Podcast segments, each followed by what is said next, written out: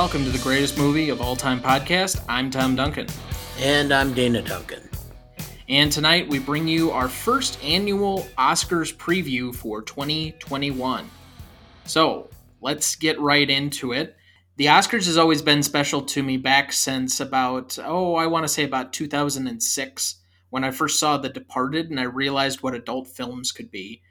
Dad, do you remember some of your first experiences with the Oscars? Um, going back into high school, where I um, I tried to watch as many of the films that were nominated as I could, and then I kind of rated them and uh, assessed which ones I thought were the best films each year as well. Yeah, I know that it's been a particular project of mine, and I think since about 2013, I've seen every Best Picture nominee of that year to pretty much judge for myself. And the last five years, I've seen it before the Oscars actually took place. So, more or less, when I'm watching the award show, I've been trying to get to the point where I can, in real time, know whether they, I think they're making a mistake or not, at least in my opinion. And that's all this is, is art is based on opinion and how it relates to you. So I know you and I think that the Oscars often gets things wrong I think there are some objective views to some of that, but I also think there's a subjective aspect. Definitely, and I think that's uh, that comes out each year, and I think it it also is interesting to do a an episode at some point in time where we go back through Oscar winners and re-vote on Oscar performances or on Oscar winners in a given year.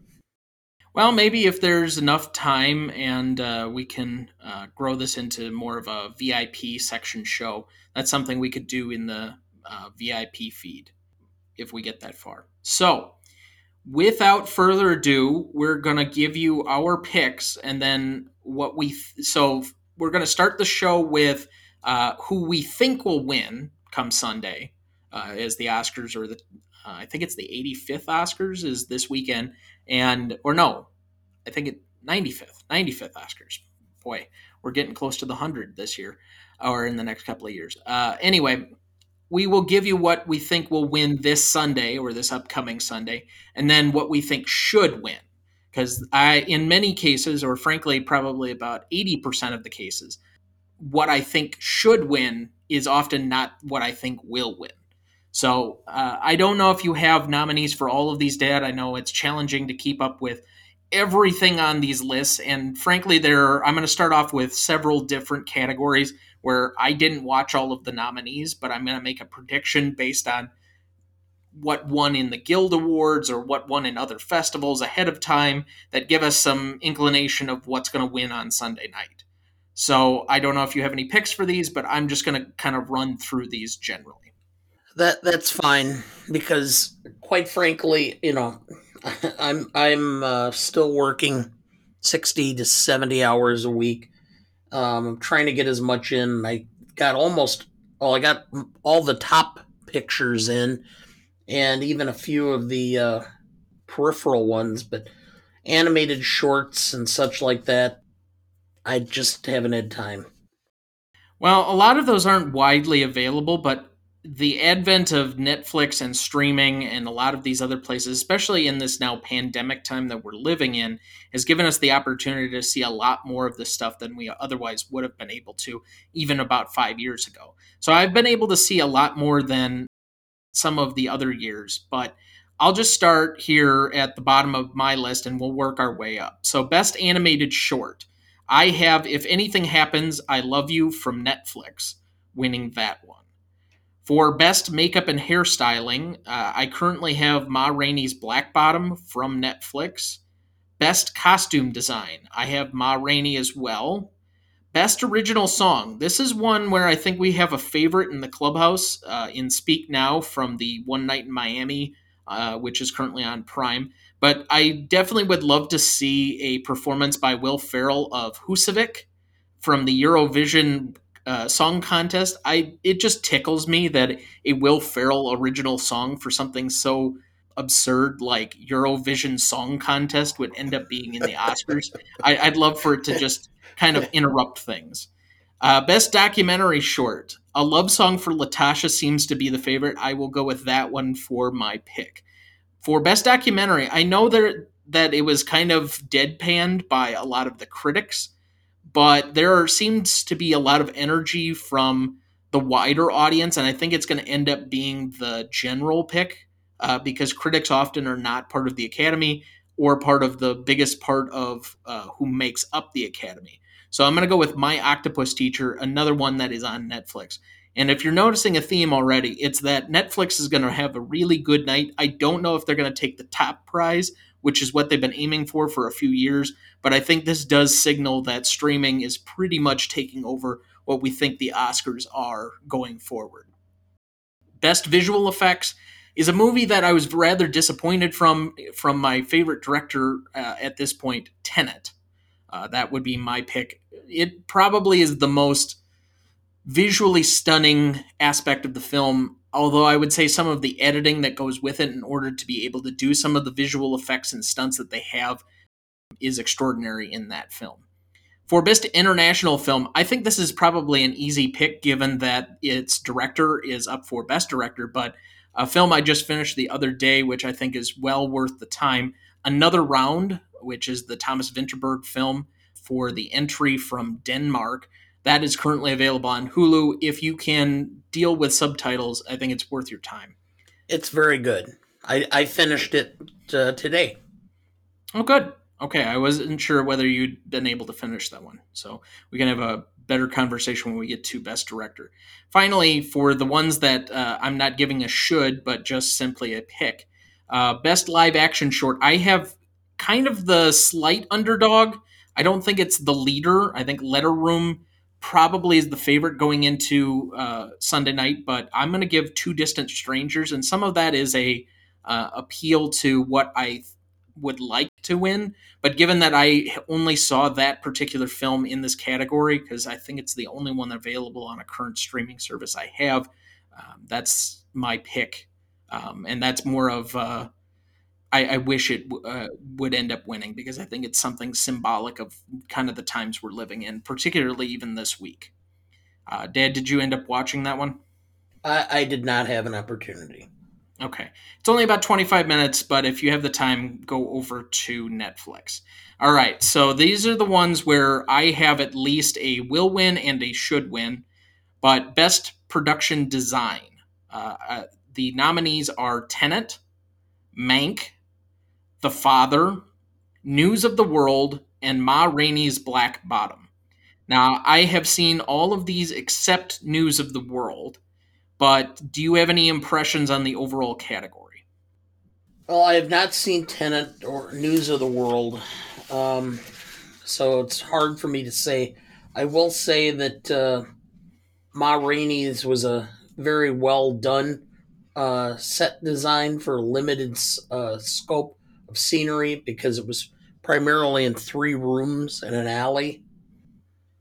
Mank, I thought really was it, it seemed to convey the time period and the set seemed to also blend in and convey what Mankiewicz was going through as an alcoholic, trying to deal with uh, the project that he was working on. So I thought that one very well offered something to this category, at least as far as the the design itself.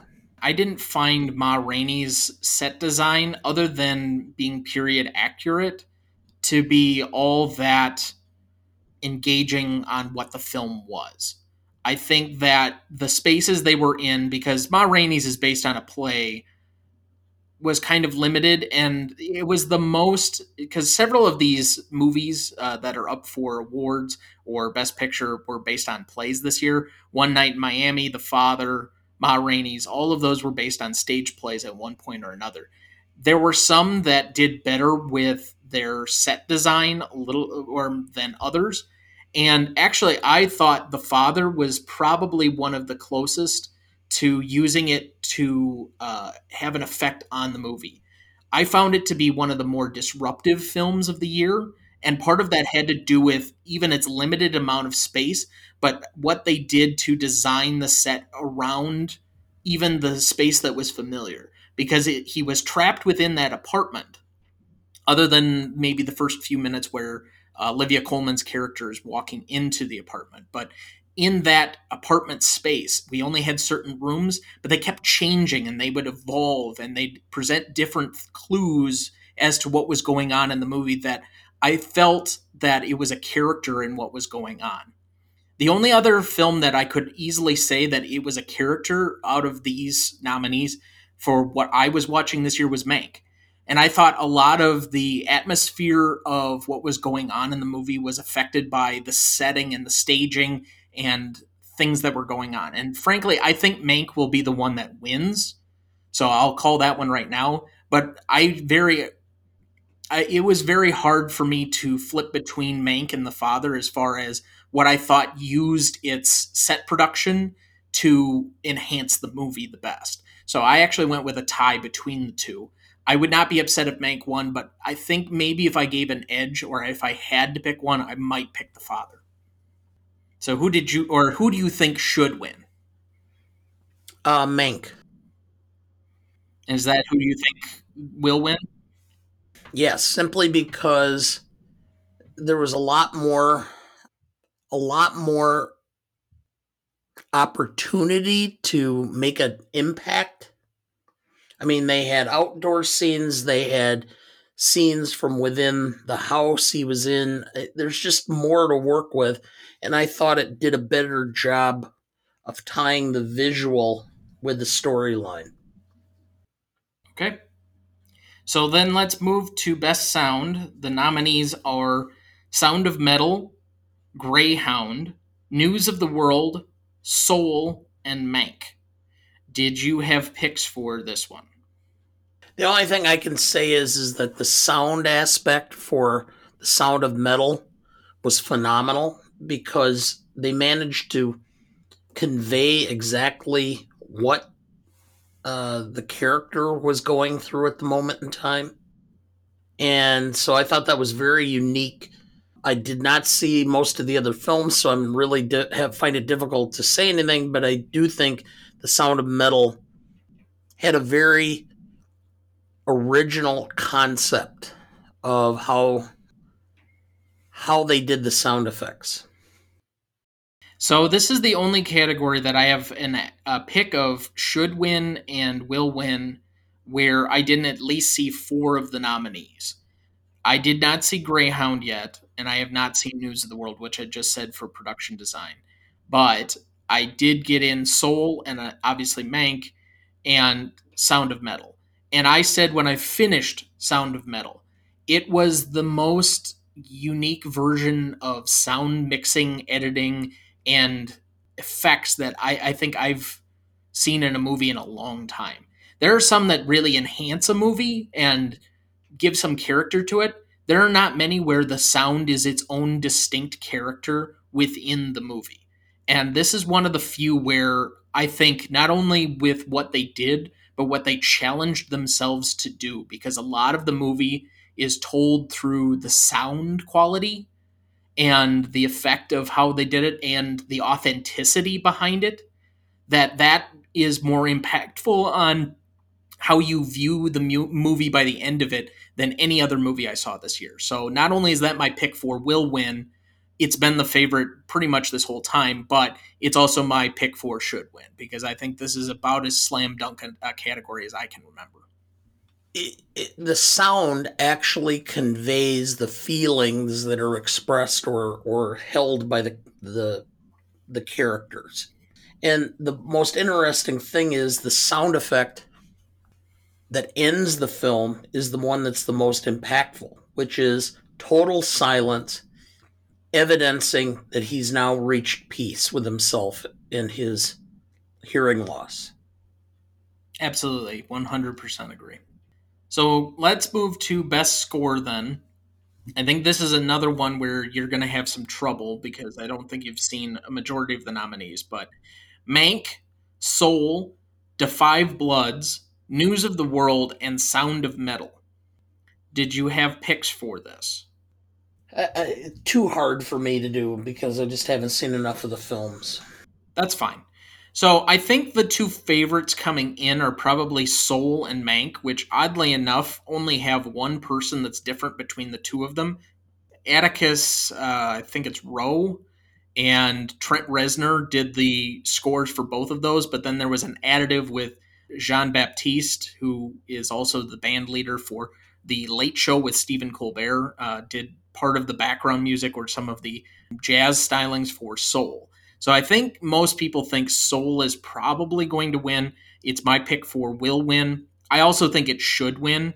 I think it was the one that used the score best to really enhance. Again, I look at these things and who is using this particular thing not only in excellence of their craft, but use it to enhance the movie, enhance the story, and push the ball forward as to how the movie goes.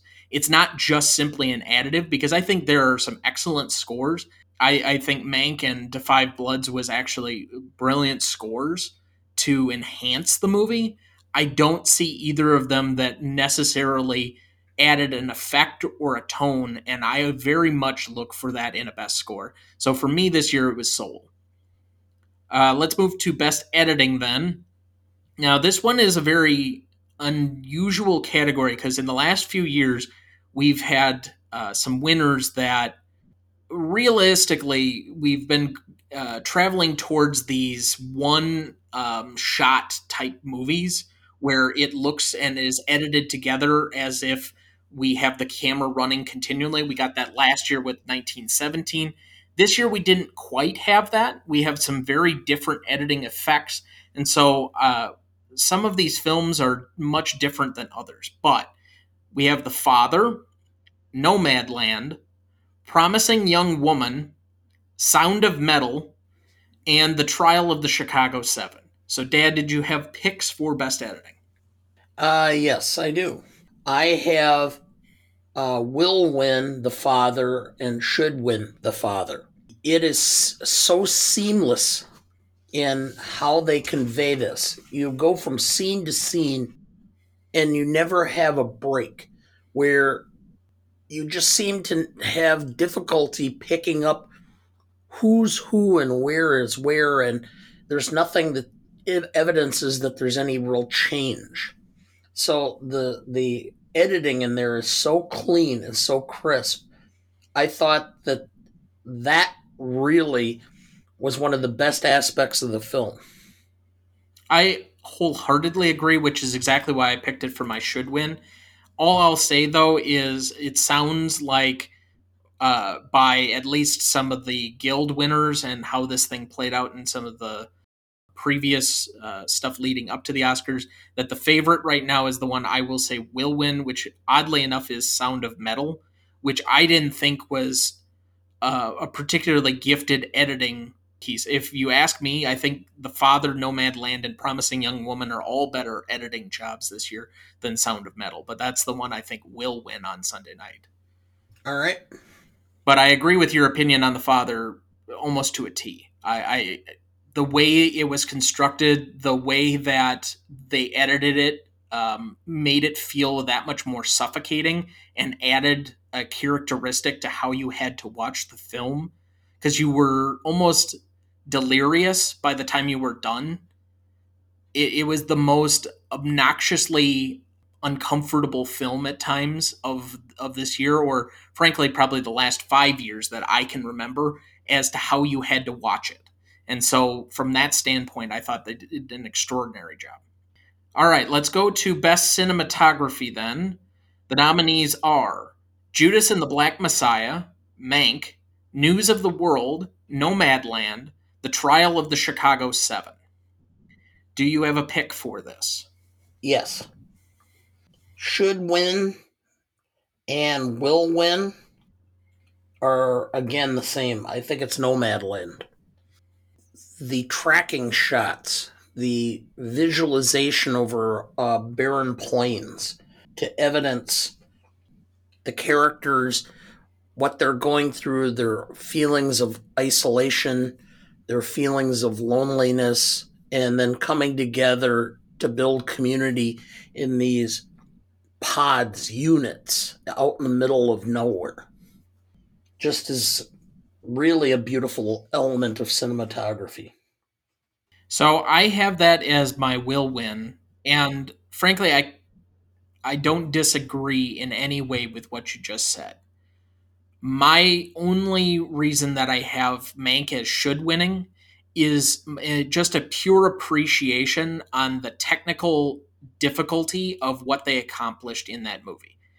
If you're familiar with as many TCM movies as you and I are, you know exactly how they look, feel, and act. And the way this was shot, whether black and white or color or anything else, had such a feeling to it that felt like it was an appreciation not only of old movies, but of cleaning up in like a mastered edition of a classic movie. And I just simply was astounded at how well put together that entire uh, visual was. So that would be my should win, but I'm not going to be upset if Nomadland wins. I perfectly understand and appreciate that movie for its own features we are going to head into some of the biggest categories of Sunday night. And the Academy does a good job of staggering these. So let's start with Best Animated Feature. I don't know if you have any picks for this one, but I did at least get to four of the five nominees. I was not able to get to the last one on my list, but Soul, Over the Moon, a Shaun of the Sheep movie, or excuse me, a Shaun the Sheep movie, Farmageddon, Wolfwalkers, and Onward. Now, Onward has kind of a weird significance for me. It is the second to last movie I saw in theaters. It is the last movie I saw in theaters before the pandemic. Um, I think I saw it about a week before we went into complete lockdown. So it's kind of a, a weird signifier by that stretch for me. But Soul and Onward, I believe, are both Pixar movies. Uh, they're at least both Disney movies. Over the Moon and a Shaun of the Sh- or excuse me, a Shaun the Sheep movie, Farmageddon, are both over on Netflix. Wolfwalkers is on Apple TV Plus. Uh, I was able to get to everything but Wolfwalkers on this one. And while I can appreciate a lot of the animation, I definitely understand why the Animators Guild nominated these five movies realistically, there's only one that sticks out to me um, as far as the quality of the movie. All of these are exceptional for their use of animation and how well the graphics and design and capability has gotten. Uh, frankly, Over the Moon is just as quality as most of the Pixar computer graphic uh, animation. Uh, Shaun the Sheep and Farmageddon is probably some of the most enhanced claymation I've ever seen. Um, it's a little bit herky jerky if you're not used to that type of thing, but that's somewhat to be expected regardless. And Onward is also a great computer graphic generated one. But to me, Over the Moon and Onward were B stories as to being on adult level themes. They were dealing with loss, they were dealing with grief, but they read like really good children's books. Soul to me was a animated movie but about adult themes that use some children's metaphors to be able to talk about some of that stuff, but I think this was almost a more intended target at people in their 20s people in their teens than it was for very young kids. I don't see this being a favorite in the same way that Moana or even something like Frozen, which was much more musically inclined, are to little kids. I see this being for a lot of people in my age group, the 20s and 30s, who I, honestly, this was a huge conversation among those people for a while that they not only watched an animated film, but it appealed to them. Because I think this does represent a nice moment for recognizing a movie that tells you a little bit more about what the human experience is like and gives us something to collectively appreciate in that realm. So, my pick to win, uh, I think it's been the favorite throughout, is Soul. I think it should also win. All right, so then let's go to Best Original Screenplay. The nominees are Judas and the Black Messiah, The Trial of the Chicago Seven, Sound of Metal, Promising Young Woman, and Minari. So, do you have picks for this one? Yes, I do. Should win uh, Sound of Metal. And likely to win. Uh, I have a feeling this is going to be a consolation prize to Minari. Yeah, often the uh, screenplay awards are usually designated anymore to those that are not going to win Best Director or Best Picture, especially if the writer is the same, because we often get writer director combos anymore. But I don't know. Um, I know the favorite right now uh, for original on this one is probably the Trial of the Chicago Seven because, I mean, yeah, okay, we got another Aaron Sorkin script. Fine, but this isn't anywhere close to one of his best movies. So I, I personally didn't think that it should win. One of the ones that's been rising a bit up through the ranks uh, as we got closer, but I didn't look at the Writers Guild right before this, is Promising Young Woman. And to be honest, I think it's one of the best uses of scripting that I can remember without having really great dialogue per se. I think the way they set the characters, the way they plotted out the movie, the way they uh, set up most of the action and the surprises, while somewhat expected, were still somewhat surprising at the same time. So personally, I would pull for that one to win. I don't have a problem with that because the storyline for that film was excellent. And in retrospect, after I watched it and the initial shock of all the twists and turns left, I started thinking about it and thinking about it from the point of view of, of where things were, which is spoiler alert, I guess. But um, the character tries at some point to have a normal life, but it's not just the immediate victim, but it's the victimization of those around the person as well. And she her life was destroyed and she had no choice. She could never have a normal life after that. Uh, she just had to fulfill the purpose she had set about to achieve. So, just to recap, because um, I apparently missed it, but what did you have will win? Um, I had Minari. And that was your should as well. Should was Sound of Metal. Oh, interesting. Okay. The entire, to me, the Sound of Metal, the entire concept of of putting people who are fairly average. I know that they're heavy metal artists and such, but to put them in the scenario so that you experience uh, a, a, disability, in this case, deafness.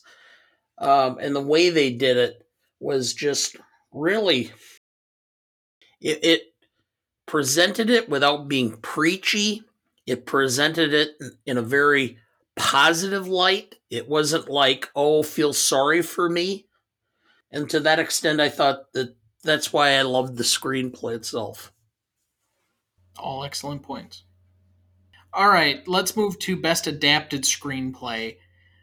Just as an outside overview on this, uh, so the nominees are Borat subsequent movie film, The Father, Nomadland, One Night in Miami, and The White Tiger.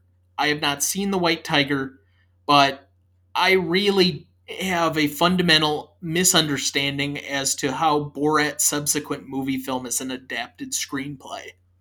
Um, probably because what are there? One, two, three, four, five, six, seven, eight writers listed. Well, uh, it has a lot of writers, but adapted, not not screenplay. I, I think that this is a heavily scripted movie, even by what interviews Sacha Baron Cohen has said about the movie afterwards. I just have a hard time with the word adapted what exactly is adapted about this movie unless you're just basically saying that it's a sequel. Normally, when I think adapted, it's coming from either something that you're, uh, so for example, a play like The Father or One Night in Miami are, or a book like The White Tiger or Nomadland are. And even with the exception sometimes where like Whiplash was nominated in best adapted screenplay because it was based on the short film that it had already done. So basically you're just expanding the script. I don't know in what way that this is best adapted, but the Oscars are screwy sometimes, and we're going to get to another one where I have an unusual qualm with what they did. But all right, we'll win. I think this is the one where we start to know whether it's going to be a snowball effect for Nomadland as everybody expects. I think Nomadland is not only the favorite but will win on Sunday night. But I think should win. I think some of the scripting for The Father was excellent. I just like the interplay. Again, I think for the staging, maybe that's direction, maybe that's production, but I, I just the way that all of the characters move and they come in and out and they're able to create the exact uh, environment and tone was excellent. May, and again, maybe this is a matter of the the director not being up for best director, but I feel that uh, it was the best use of what they had from a subject material and the best uh, version of an adapted uh, material to the screen. Uh, I had should win and will win both Nomadland for many of the same reasons you said. The Father was a close second to me as well. I thought that the film really did provide a very clear, clean, cogent storyline from a play uh, that made it not just, you know, they stick a camera in the middle of a theater and just film what was presented. Um, they went beyond that. So, to that extent, the adaptation was well done. But I just think Nomadland is going to be given more credit. If there's a mantra, and I, I, I know when when Borat was nominated for various categories, everybody's like, "What Borat?" And I happened to read a column, and I believe it was A. or in the uh, Sunday New York Times, and I believe it was A.O. Smith Scott. who commented, "What A.O. Huh? Scott, or excuse me, A.O. Scott, excuse me, A.O. Scott."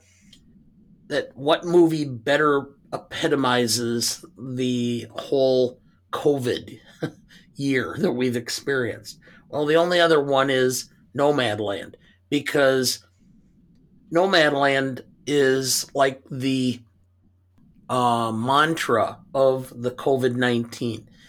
We've all had our own Nomadland for the last year, um, whether it's been by choice, by necessity, or by uh, just uh, events. And so I think that's why that's going to carry the day uh, in this category. If it doesn't go toward Nomadland, I think this is the one where we start to reanalyze whether it's the favorite going for Best Picture because I think there are at least three telling awards as to whether it ends up being the favorite for Best Picture that we think it's going to be. It's this, it's uh, cinematography, it's director. If it doesn't get one of those three, it opens up the rest of the race. And that, even that being said, because Best Picture relies on that ranked choice voting system, I still don't know whether it's going to be end up prevailing because it's um, not necessarily the most widely popular movie. But we've had some surprises, particularly in Best Picture, because it's a different voting system for that one award. So we'll see. It remains an enigma, if you will. So let's go to Best Supporting Actress then. The nominees are Maria Bakalova for Borat's subsequent movie film, Glenn Close for Hillbilly Elegy, Olivia Colman for The Father, Amanda Seyfried for Mank, and Yuh-jung Youn for Minari. Will win. I have Yuh-jung Youn. She seems to be as much of a slam dunk for this pick of will win as you could probably have right now. I, I think she's basically swept all the pre awards or the the lead in awards. But to me, uh, I've seen every one of these films. I think the one who had the most difficult job, and thus why I appreciate it as much as I did. And, and uh, this is nothing against Amanda Seyfried, who I thought was excellent. I thought Yu Jung Yoon was probably the best person in Minari, or at least the character I appreciated the most. And Olivia Colman is just great in whatever she does at this point. I'll even give that Glenn Close was the best part of a terrible hillbilly elegy, but Maria Bakalova, like the amount of stuff she had to do to do that film is extraordinary. Just listening to Sacha Baron Cohen go on about how they had to pick the person who would end up acting in the movie is extraordinary. The amount of crass behavior that she had to put up with and do it on a comedic take, but then be able to put up with some of the things. Like him just as a comedic actor and being able to imbue these roles for hours on end. It's not like you're doing one take or two takes. No, you're living these characters. It is the most method acting I think I have ever seen. And it takes it beyond a yes. level that even Daniel Day Lewis would be sh- or shuddering how much they have to do in order to carry yeah. these roles. So I personally, I I'm glad she got nominated because there was a question whether she would be. But to me, it, I thought she did the best because she had the most difficult job out of any of these. I completely agree with both assessments. Um, I, I thought she was just phenomenal. The the she really made uh, the movie because she was tough and yet vulnerable. She was um, sympathetic, but um, not sympathetic at times. Um, she had a broad range of of uh, styles that had to be conveyed at any moment, and you could just tell this was not an easy part. And for a young actress who had, I think, has done one other film, if I remember right, this, this was just phenomenal. She should she should be given uh, a special Oscar just for having to put up with Rudy Giuliani, but um, that's neither said here nor there. Yeah, I don't think he'll be in uh, the crowd that evening. But what are your picks then? Well, I you know I I again I think it's Jung Jung Yoon and uh, is going to get it, but I think uh, I, I would have given it to Maria Bakalova. Okay. So then let's move to Best Supporting Actor. The nominees are Sacha Baron Cohen for Trial of the Chicago Seven, Daniel Kaluuya and Lakeith Stanfield in the same category for Judas and the Black Messiah, Paul Raci for Sound of Metal, and Leslie Odom Jr. for One Night in Miami. What are your picks, sir? I had uh, who is likely to win it is Leslie Odom. And actually, the actor that I would have picked was Sacha Baron Cohen for the trial of Chicago 7. I knew who it was, but I actually, while watching the film, forgot it was him. It took me, again, about halfway through the film to remember oh, yeah, this is Sacha Baron Cohen. And um, I, his portrayal of Abbie Hoffman was phenomenal. Having grown up watching Abbie Hoffman and knowing Abbie Hoffman and watching interviews of Abbie Hoffman, he did such a job of becoming Abbie Hoffman that I, I lost track. And I think that's ultimately the sign of really doing the part exceptionally well. So I disagree on both counts. Number one, I thought Sacha Baron Cohen was forgettable in that particular movie. I thought there were much better jobs that came about, and I really push back, although it's going to be kind of undermining to what I'm going to say in a moment here, so bear with me. But I don't like that a lot of the acting categories have turned into who is the best version of or who plays the real life character the best. I think too often we default to oh, this person really imbued or mimicked this person really well without caricaturizing it. And none more told than the Bohemian Rhapsody award a couple of years ago. I thought that was somewhat of a travesty at the time. I still think it's kind of a, an upsetting pick because I didn't think the movie was very good. So the the fact that we we gave out awards to it is just still upsetting to me. But I thought he if he was going to be nominated, it should have been for Borat, not Trial of the Chicago Seven. Will win for me is the same as should win because this has been the favorite basically since that movie was uh, recognized as eligible for the Oscars. It's Daniel Kaluuya. He almost goes on such a level where he is inside of the character. And I know he's playing the real life version of Fred Hampton, but there's a certain quality to it that's not mimicry. It's that he's matching the energy and the ability of the personality.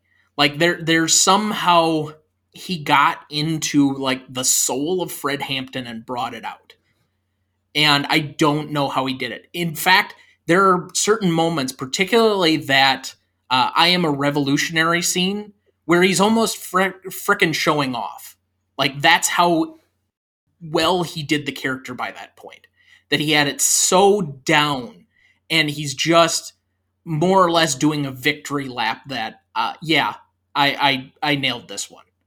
That's nothing to say. I thought Paul Raci might be one of the closest versions of Born to Play a Role that I saw this year because of his experiences growing up in a deaf household. Uh, that he was able to just naturally fit in with what the part called for and make it seem authentic. Uh, I thought Leslie Odom Jr. was good, but frankly, I thought a couple of the other acting jobs were better in that movie, just personally. Nothing against him. I, I think he's an extraordinary actor who's going to do uh, a lot of great things coming up. I didn't really have a problem with Sacha Baron Cohen, but as I said, I think there were better people in that movie. The one that I had the most trouble with, and I honestly thought he would not even be nominated, was Lakeith Stanfield. As much as I like Lakeith Stanfield, I just don't think that character was very good and that it was represented well enough in what the film should be. So, again, just personal opinion. But so for me, that was Kaluuya both winning and should win. All right. Best Actress. The nominees are Viola Davis for Ma Rainey's Black Bottom, Andra Day for The United States versus Billie Holiday, Carey Mulligan for Promising Young Woman, Frances McDormand for Nomadland, and Vanessa Kirby for Pieces of a Woman. What are your picks, sir? All right. Well, uh, and I will be, uh, I will admit, the one film that I really wanted to see and have not gotten to is United States versus Billie Holiday. So um, I know Andrea Day won the Golden Globe. Um, so I, I really can't say a whole lot about her character or her performance. Viola Davis did a strong performance, but I think Viola Davis has done other performances that have been better and had more impact. Other than just playing somebody who was angry um, throughout most of the film, I don't think Viola Davis was stretched very much in that role. Uh, Vanessa Kirby, wow, you know, other than the fact that she uh, played uh, Princess Margaret in The Crown for the first two years, I have not been familiar with her as an actress. I anticipate that she's going to be doing some really great things in the next few years because of that. She's still a young woman, just phenomenal range uh, and such. So she did a very good job. Uh, Frances McDormand, again, um, she's she's becoming a classic as far as just anything she's in is worth seeing. But ultimately, having watched the film and watched the performance, watched the range of mood, and watch how much she was the center of the movie, um, I have it going to who's likely to win and who should win. Carey Mulligan, hands down for me. All right. So this is the category that has swung the most often over the course of this whole year, other than Best Picture for me.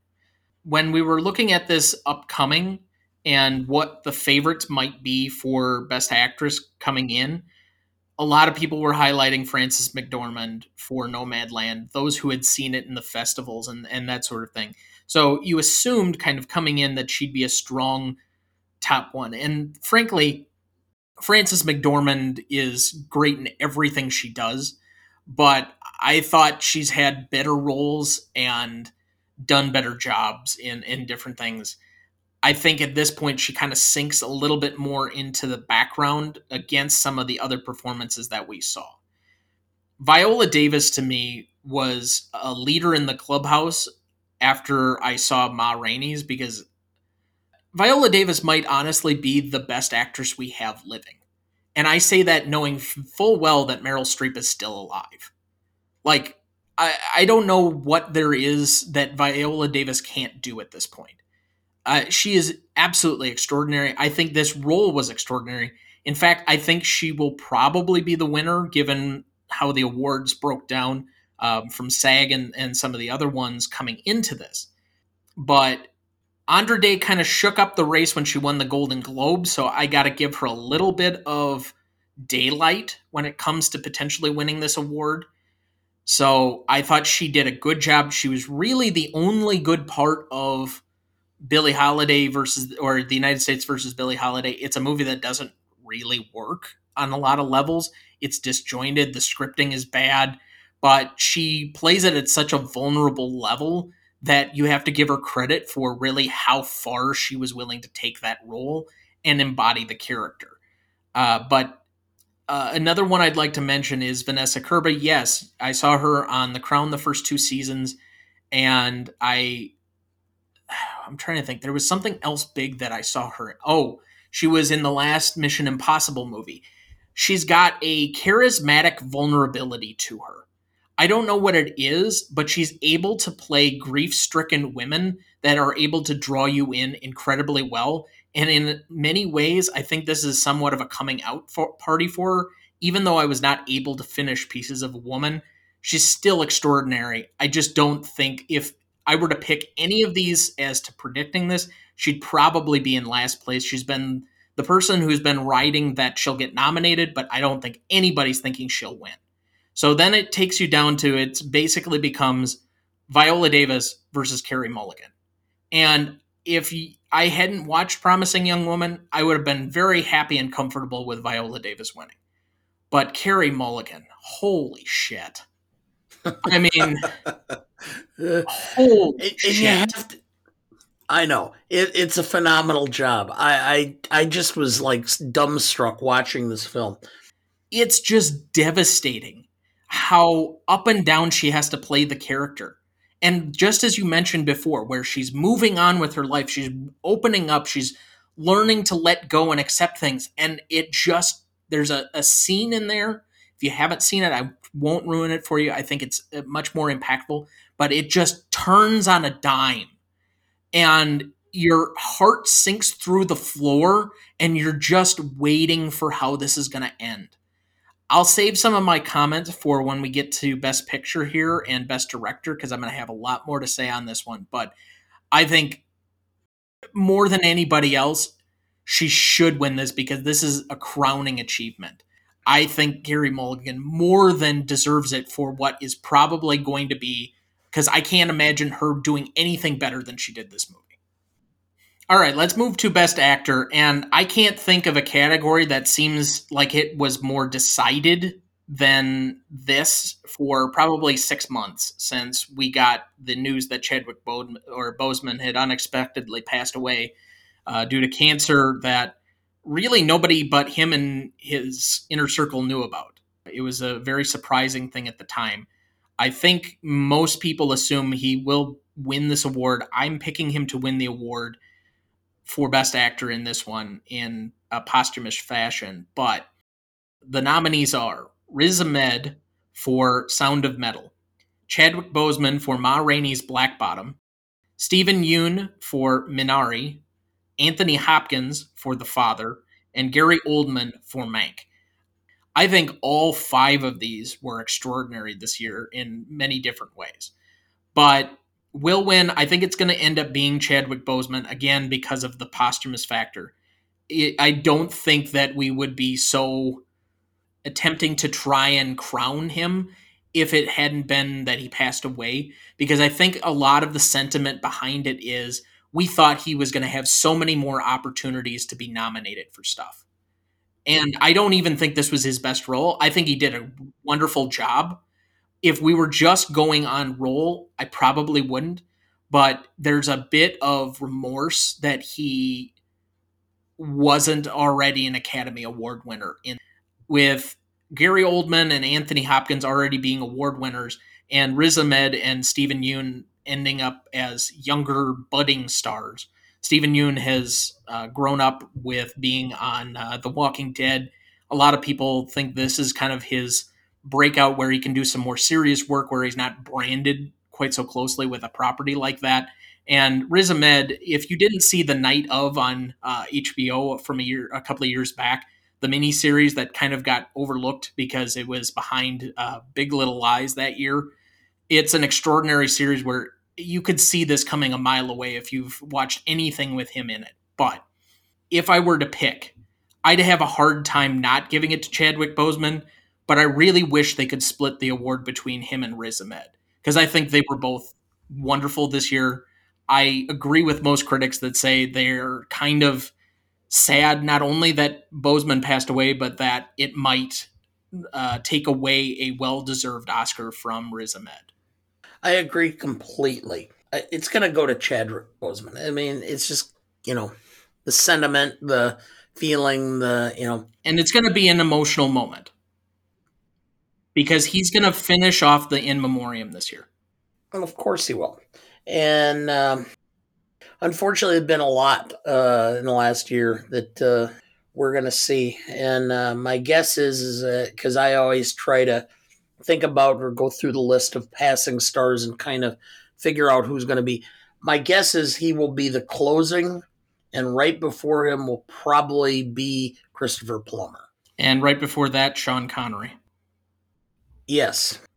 I think that, yeah, it's going to be. In actuality, it wouldn't surprise me if Sean Connery leads. Yeah, you may be right. Because because that would place him where he deserves. He had a wide range of characters. He's known for Bond, but he won an Academy Award um, as a Best Supporting Actress for The Untouchables.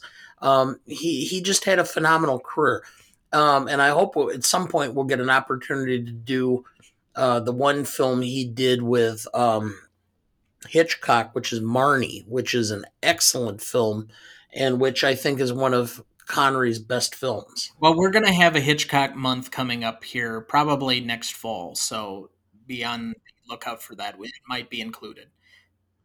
Yeah.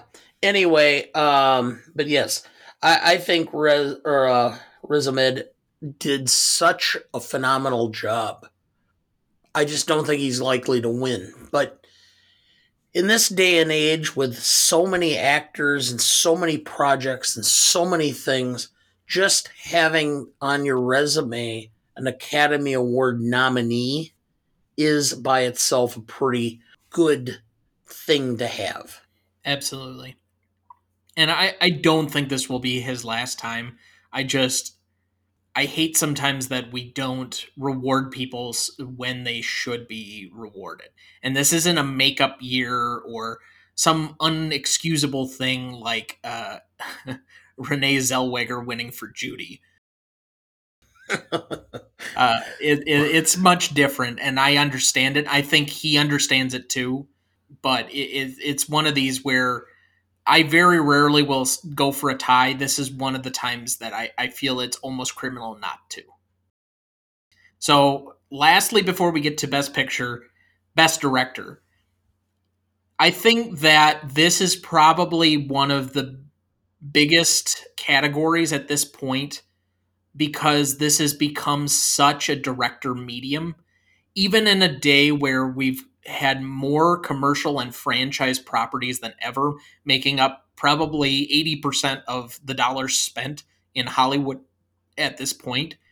there are so many gifted young directors that are making names for themselves and we have such a class here david fincher and thomas vinterberg are great movie makers in their own right who had exceptional movies this year but they're the tried and true the three that are newcomers that are diversity that are recognition that we can make a lot of really good movies from other people that have a lot of stories to tell Chloe Zhao, Lee Isaac Chung, and Emerald Fennell.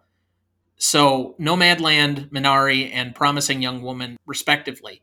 I think all three films are extraordinary, but uh, Chloe Zhao has been on basically a victory lap tour for the better part of six months.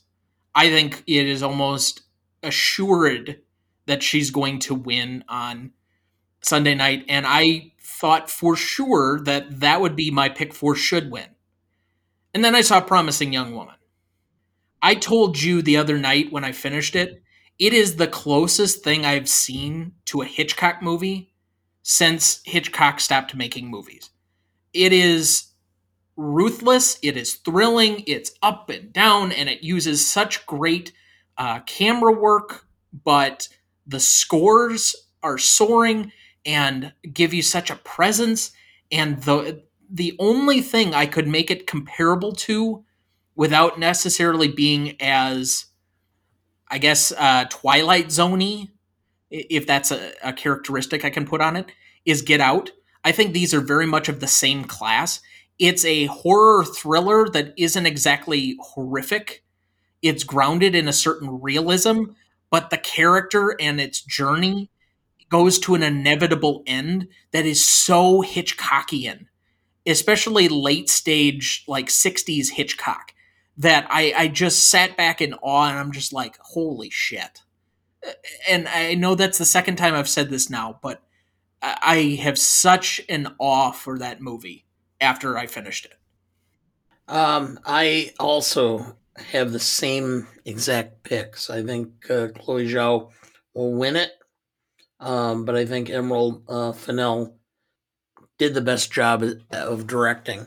I, I thought that the pacing, the ability to evoke emotions throughout the film of different qualities, um, you know, the fact that it, how she managed to almost be the beginning of the film the character or Carey Mulligan's character, you're almost revulsed by her. You know, like what the hell is she doing, or what the hell is this about, or what's you know, and then as it starts to to unfold as to what happened and why and all of this, you start to develop a, an empathy towards her, and then you want to see her succeed and overcome this tragedy and such, and you know it but yet you can just feel that it's not going to ultimately prevail. You just know. I, I, I remember turning to your mother and going, I will guarantee this is what's going to end up happening. And she's like, Oh, no, that wouldn't be the case. And I'm like, Well, I think that's what's going to happen. And sure enough, that's what happened. It was one of the most surprising twists, but the way it was presented, it just dropped on you like a literal pallet from the sky.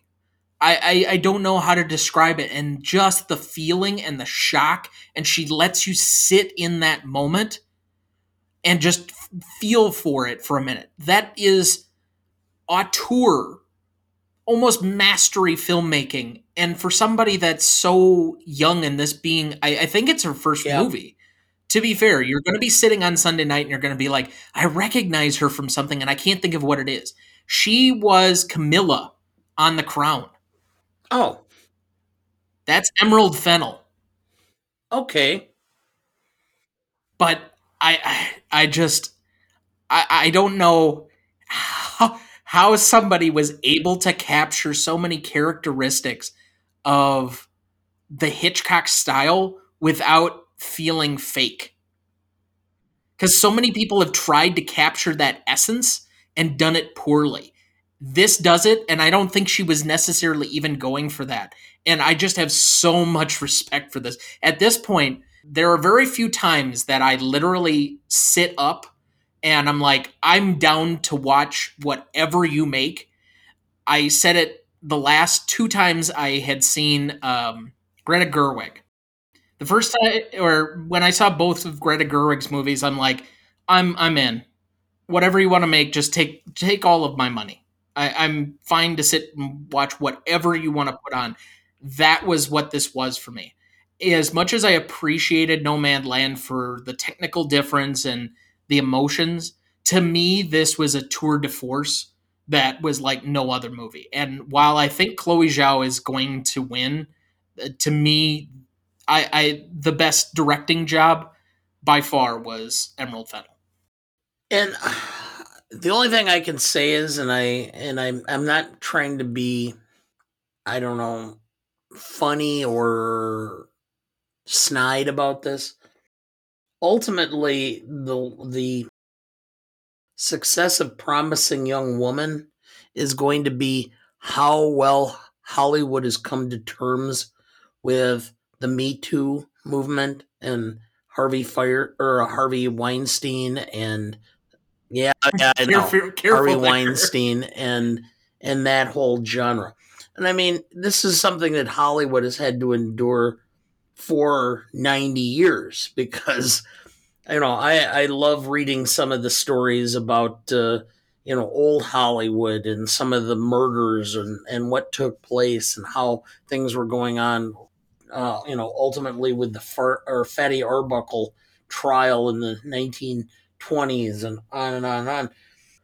Ultimately, Hollywood ulti- has to come to determines how much they're going to come to terms with what has been going on with the quote unquote casting couch that has existed for years. If that movement or that feeling persists, Promising Young Woman is really the the uh, the the theme song of we're not going to put up with this anymore. I wholeheartedly agree that there are three big things that are going to be thematic of the evening of social events that are going on in the country at large that we're definitely going to see in who wins and who's been nominated already. Black Lives Matter, Me Too, and COVID. Yeah. All right, we'll jump right into Best Picture, but we're going to do something a little different than we have in the other categories. We are going to go from eight to one on what we think the Best Picture nominees are. So, with that, the nominees are Nomadland, Minari, The Father, Promising Young Woman, Mank, The Trial of the Chicago Seven, Sound of Metal, and Judas and the Black Messiah. You want to go first? My number eight is the Trial of the Chicago Seven. Um, while the story was good and it was well written, and Aaron Sorkin did a very good job with the screenplay and an adequate job with directing, I thought some of the performances um, in it were not the greatest um, in comparison to the other seven films. I thought it was the weakest overall.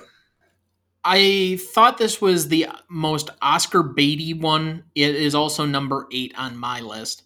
While I thought it worked well from a story and a dialogue standpoint, I didn't think the direction was particularly good, which was why I was confused that Aaron Sorkin kept getting nominated for Best Director for things.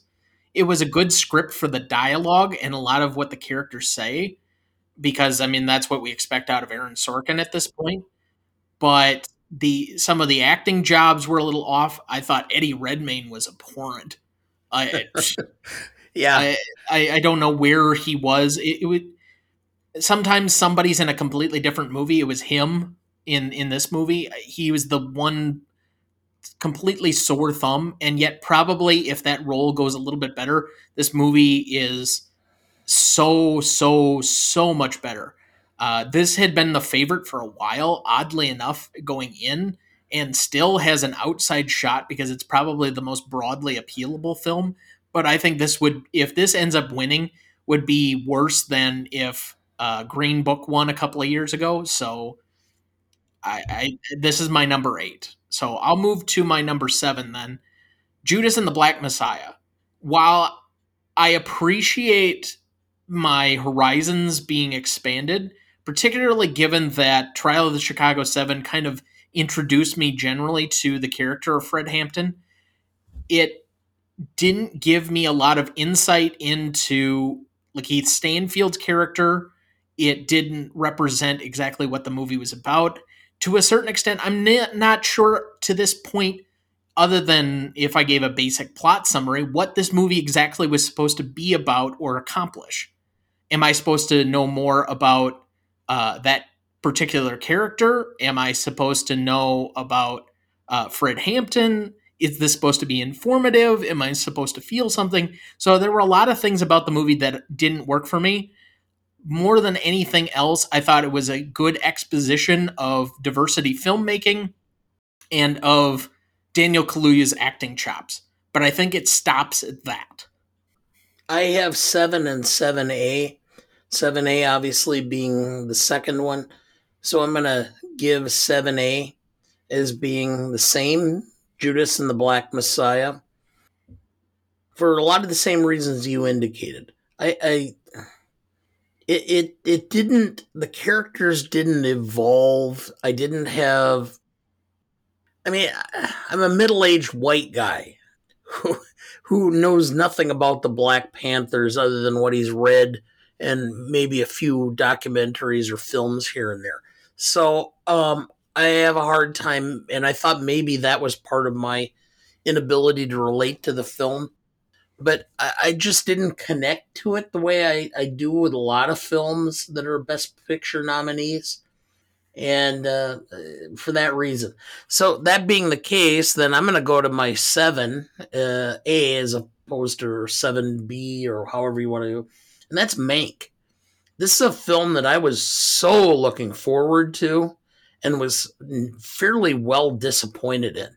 I, I just didn't think that it really came across as well as it could, should, or would have been.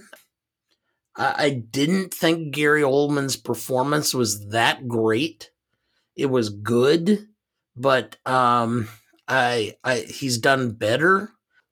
I guess I had maybe part of my reaction to the film is is that I had such high expectations because Citizen Kane is one of my favorite films and what I rank either one or two of the best films ever made at this point in time as we're going through this process and I really wanted this film to be great, just absolutely stellar. And maybe part of my reaction is, is that it just was, you know, good, but not anything, you know. I mean, uh, my telltale is, is if after I've watched a film, if parts of it completely fade from my memory, and I find a lot of this film has faded from my memory as time has gone by since I've seen it. And so that's where I am with seven.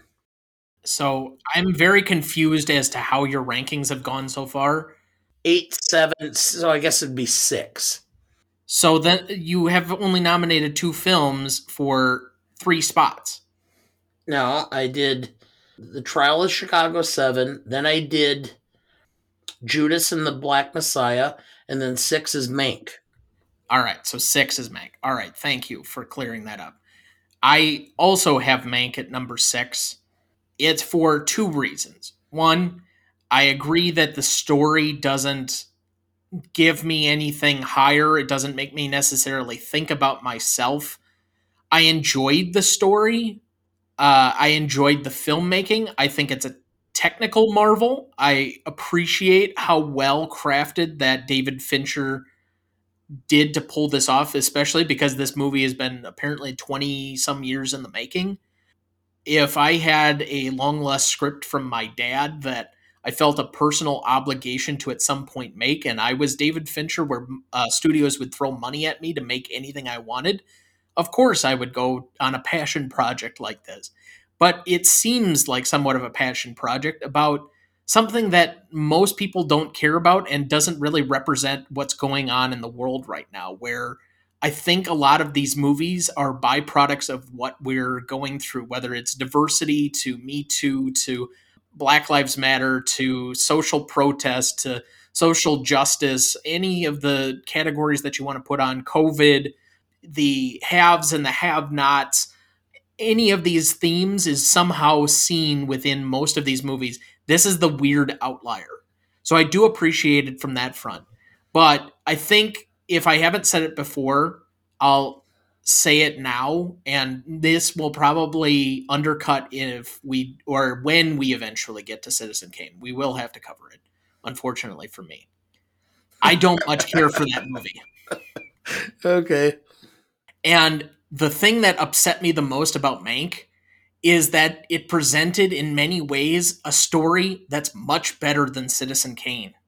Go back and watch that dinner scene. I'd much rather see the movie that he's describing drunkenly than the actual fucking Citizen Kane. So it just disappoints me on that level. uh, uh, uh, I don't understand you at all. All right. Number five, I have Minari. I like the film. I don't love the film. I think it's nice, but I think it's bland. I appreciate what is going on and I can see the struggle and I can recognize it, but there are other things that just simply appeal to me more. Maybe it's the time that I watched it, uh, maybe it's the headspace I was in.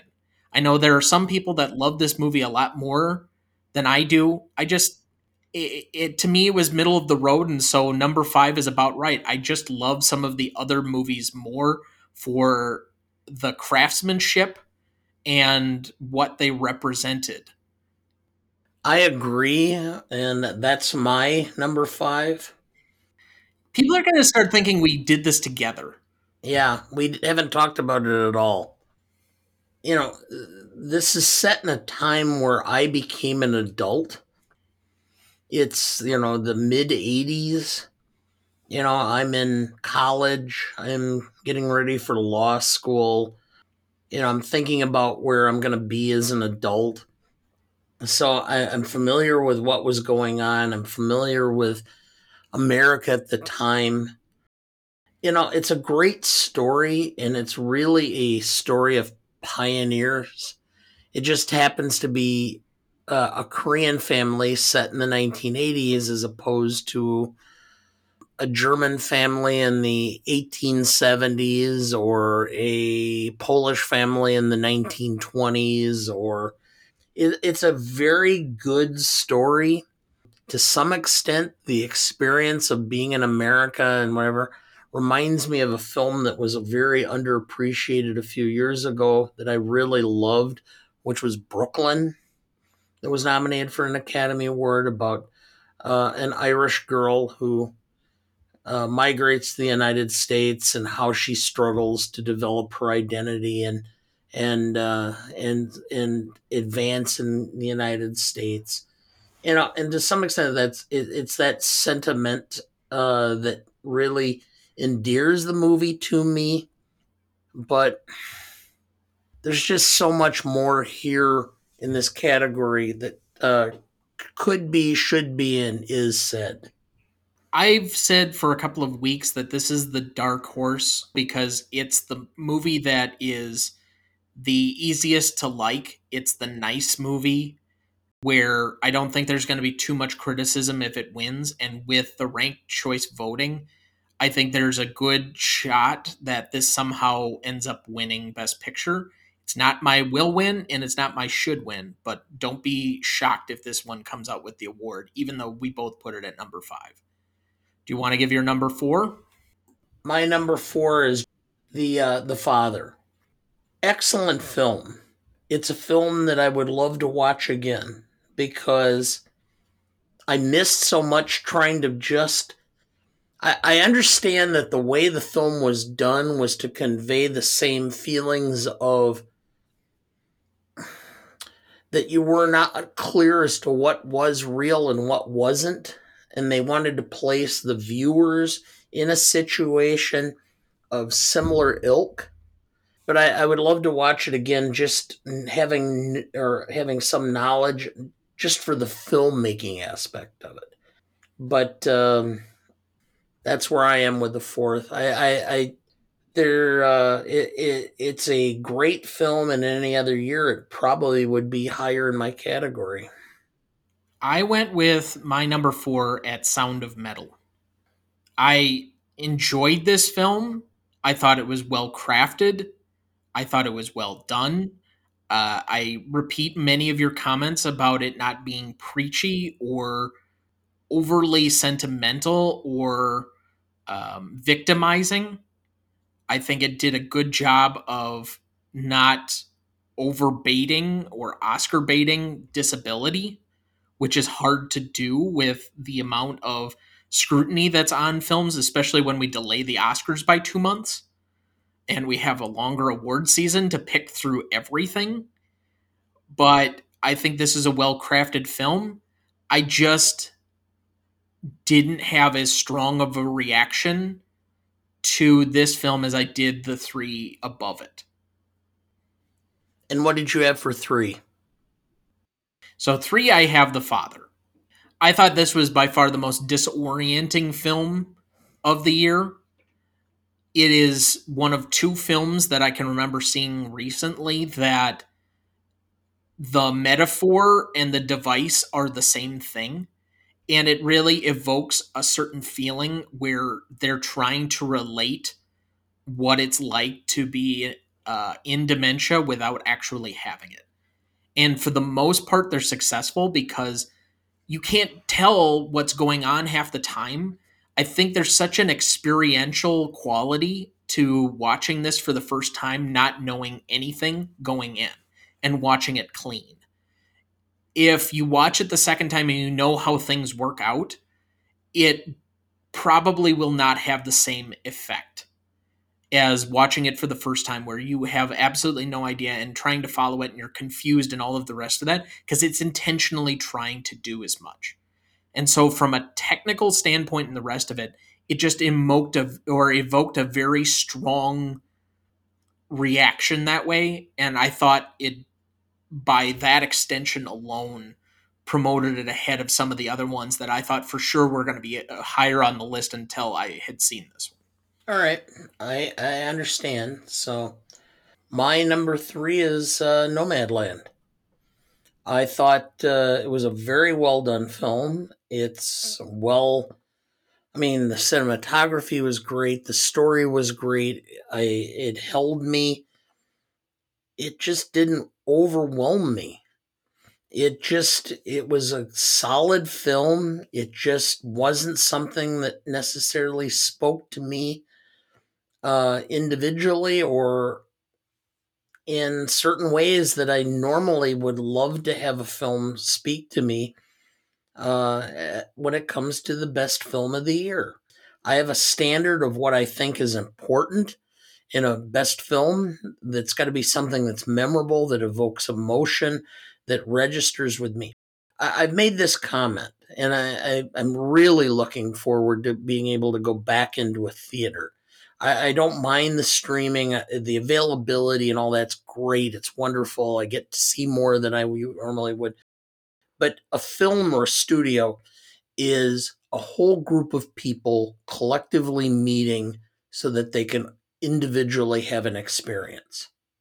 And so this is a film that may very well have had better impact on me if I'm in that group where it's a collective, all having an individual experience. Because you all internalize, you all watch a film and try to relate it to some aspect of your life or your emotion, your feeling. And this may this film may very well have had a much different feel to me if it would have been in a theater as opposed to me watching it at home virtually by myself. I think maybe I had your mother and sister watching it with me in the sunroom on our TV, and um, you know maybe it would have been different, but it, it just didn't have the impact to me. All right do you want to give your number two then? Well, my number two is Sound of Metal. Um, I really loved this film, and I thought for sure I was going to pick this as number one until I saw number one. And I watched number one and I couldn't believe this film. I mean, just the fact that it's not preachy. It's always a, a heavy metal drummer, and you know, I'm thinking, oh my gosh, you know, this is going to be a whole thing that, um, you know, I'm going to be the old fud, being a 57 year old white guy who's not going to understand this whole mentality of the screaming into the mic type of thing. But it was just so such a beautiful story of people coming to terms with the circumstances, with the the hand they're dealt. And Paul Ricci, uh, Raci, Ricci, uh, what a phenomenal job he did. I mean, this is a guy that came from basically nowhere. Uh, he's in his early 70s. Uh, and all of a sudden now he's got a potential to have opportunities through other films. I, I, would love to see him in other venues in the future, but it, just was such a well done movie and had such an impact. I had such empathy, and maybe part of that is is because you know, and uh, for those in the audience who don't know, I'm a lawyer who helps individuals with disabilities obtain Social Security. And I have a father in law who's virtually deaf. And I just had an empathy. This film spoke to me. And so that's why I went with it as the number two.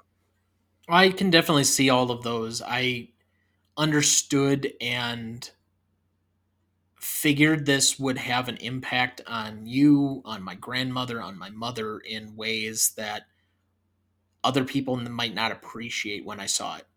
But I also had a stronger stronger appeal to my number 2, which is my pick for what I think will win on Sunday night. I think we've been hitting towards this in some ways even though there's a bit of backlash and there's some critic uh, scrutiny going on where I, there have been so many different think pieces I've seen on my Google News feed every morning of, well, Nomadland is just supporting Amazon, and no, okay, I, I didn't get that at all. I don't know what you're talking about. I don't think that they're in one way or another supporting, promoting, doing anything for Amazon more than it's simply a job. She could have been working as a Walmart greeter, and you probably would have said the exact same goddamn thing. But at least Amazon pays more. So let's let's get away from that. But my number two is Nomadland. I thought this was a very beautiful film. And over the course of what I thought the best picture race was going to be, I started out thinking, oh, I really enjoyed Trial of the Chicago Seven. It had its flaws. There will probably be other uh, best picture uh, nominees that I, will like better as we go along, but at least for now, it's the leader in the clubhouse. And then I saw Mank, and I'm like, all right, that's probably the best picture I've seen so far this year as far as a quality standpoint. And it didn't live up to every expectation I had, but I enjoyed the film. I can appreciate its technical quality, and it's probably the best picture I've seen. And then it was a while because I'd been wanting to see Nomadland and some of these other movies. And I saw Nomadland just after I'd seen Judas and the Black Messiah, after I'd already seen the other two I mentioned, after I saw Ma Rainey's, after I'd seen Soul and several of these others. To me, this was the one that uh, I sat with the most and just made me think and appreciate and meditate on everything that was going on because for whatever reason, I have a personal draw, even though this has no circumstance to myself where you would think that I would relate in any way to somebody who lives somewhat of a nomadic lifestyle. Except that a lot of my life in the last few years has been led in a fairly um, solitary existence. While I do share moments with other people, I often spend most of my day in a solo office doing tasks on my computer. I sit at home in front of my TV screen, eat dinner or lunch or breakfast alone, and a lot of these other things. And for whatever reason, somebody who moves from place to place, who has been stricken or stricken down with the difficulties of life, that's experienced loss and grief and things that are beyond their control, and that you just don't have a feeling of owning whatever is in your circumstances, I, I just appealed to me in many different ways. So I thought for sure this would be the best picture nominee that I thought should win. And then I saw Promising Young Woman. well, and can I just comment? Your generation has been looking for something. And I, I can tell that that's an aspect, that's a, a certain aspect of your generation.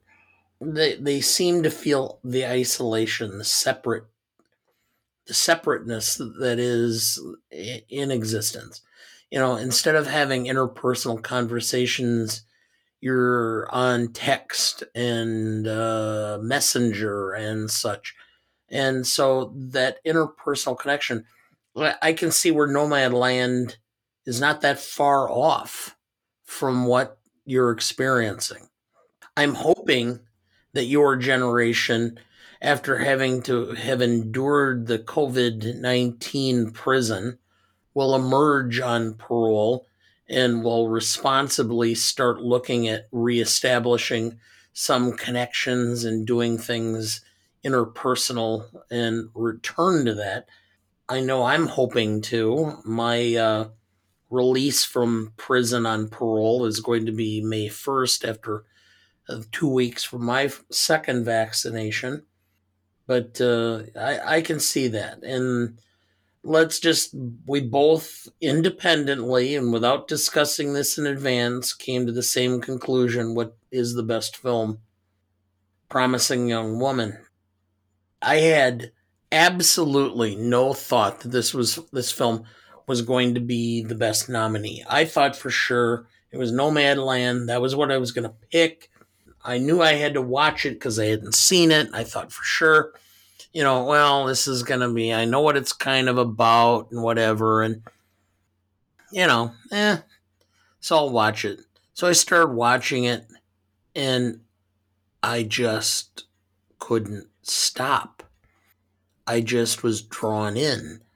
And I'm having an emotional roller coaster on a Sunday evening when I'm supposed to be normally relaxing and kind of, you know, trying to establish some level of, you know.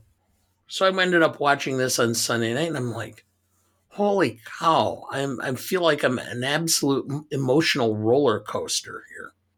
And I I I, I went to bed thinking, wow, how do I really feel about this film? Um, am I upset? Am I empathetic? Am I sympathetic. I, I, I just really struggled. And this, you know, and ultimately, I think one of the better, best films of any year is where it takes me two or three days to really sort through my personal feelings as to what this said to me and what it says about our society. I I fully agree. I mean, I've already put most of my thoughts down this is the only one, and I, I've been a proponent for. I know what the best picture is when I get done with the movie. That instant gut reaction that's like, holy shit, this thing blew me away. And this is the only movie that just completely blew me away. I, I, I don't know why. It had such a profound, almost shocking even though the ending kind of ramps down a bit, it's still just something that just lingers like a shock that just tingles throughout your body because you've been through such almost a certain level of trauma that's related to what's going on on screen. You feel for it so much, and there's so much of a thrilling adrenaline pump going through you. I know we didn't sit down. You and I have very similar tastes. I think we've agreed on what the best picture is probably six out of the last seven years by my count. But uh, you and I have probably the same reaction on this one. But before we finish up, you have now given your should. What do you think will win? Uh, No Man's Land. All right. In the lexicon or the future, or when we look back on this, Nomadland conveys exactly the feeling that most of the country had during COVID. We were all adrift, we were all alone. We had fleeting moments where we had the ability to connect, um, but it was superficial and fleeting. And that is ultimately what's going to be. I hope that the film will show that, you know, somewhere down the road we have the ability to reconnect and to reestablish things and that we don't use this as just an opportunity to more isolate. But um, that's where I think it's going to be. Fair enough. All right. So in the episode feed, there is a tracking uh, that I have for the website with the specific page. As you're watching the Oscars on Sunday, you can track how our predictions ended up or if you want to do that as a Monday morning quarterback, entirely up to you.